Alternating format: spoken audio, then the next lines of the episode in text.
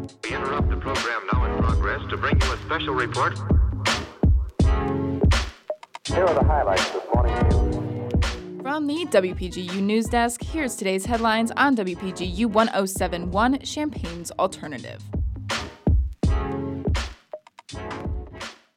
From WPGU News, I'm Josie Alameda. It's Monday, September 14th, 2020. The wildfires currently scorching across the western United States continued throughout the weekend, despite a general increase in humidity and cooler temperatures.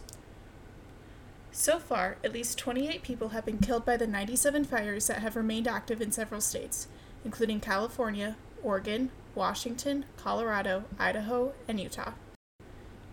In total, 4.7 million acres have burned across all states with at least 29,000 personnel working to contain them.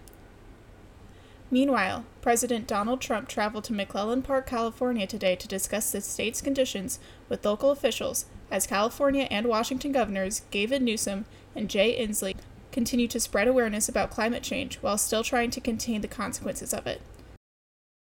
In other news, following the evacuation of 40,000 Oregon civilians, 500,000 others are now under an evacuation notice. Oregon officials are hopeful that changing weather conditions will soon help contain the fires that have scorched the western United States. COVID cases are falling on the UIUC campus in the middle of the campus wide lockdown. WPGU's Justin Malone has a story. Cases of COVID 19 on the University of Illinois campus continued to fall this weekend as lockdown orders on students remained in effect. On Saturday, the case positivity rate was the lowest it has been since students returned to campus, falling to a quarter of a percent or one positive result for every 400 tests.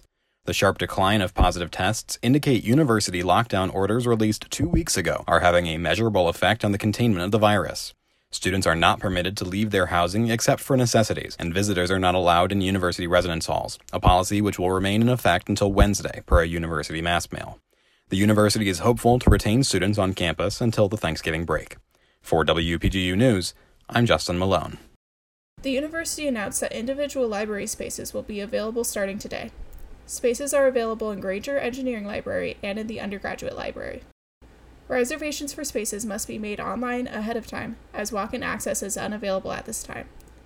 The university libraries will continue to offer Ask a Librarian services and digital access to materials throughout the semester in addition to the study spaces.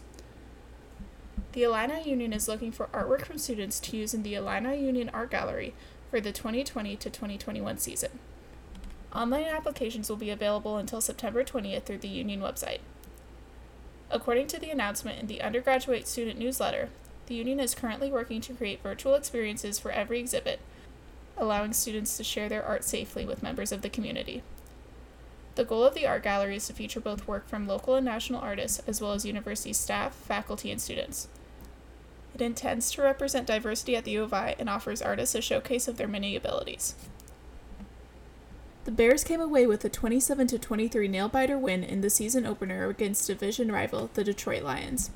The Bears struggled early to establish the passing game, with Mitchell Trubisky throwing roughly 100 yards in the first half, but their run offense showed monumental improvement from last season. The Bears fell behind by halftime and things only got worse as the Lions took a 23 6 lead at the start of the fourth quarter. Not to be counted out just yet, Mitchell Trubisky led the team on a comeback, scoring 21 unanswered points to take the late lead into the fourth quarter.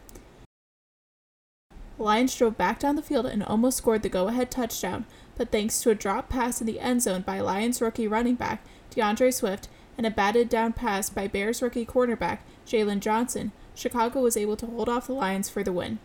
The Bears come home to Chicago next week for their home game opener against the New York Giants. For WPGU News, I'm Josie Alameda.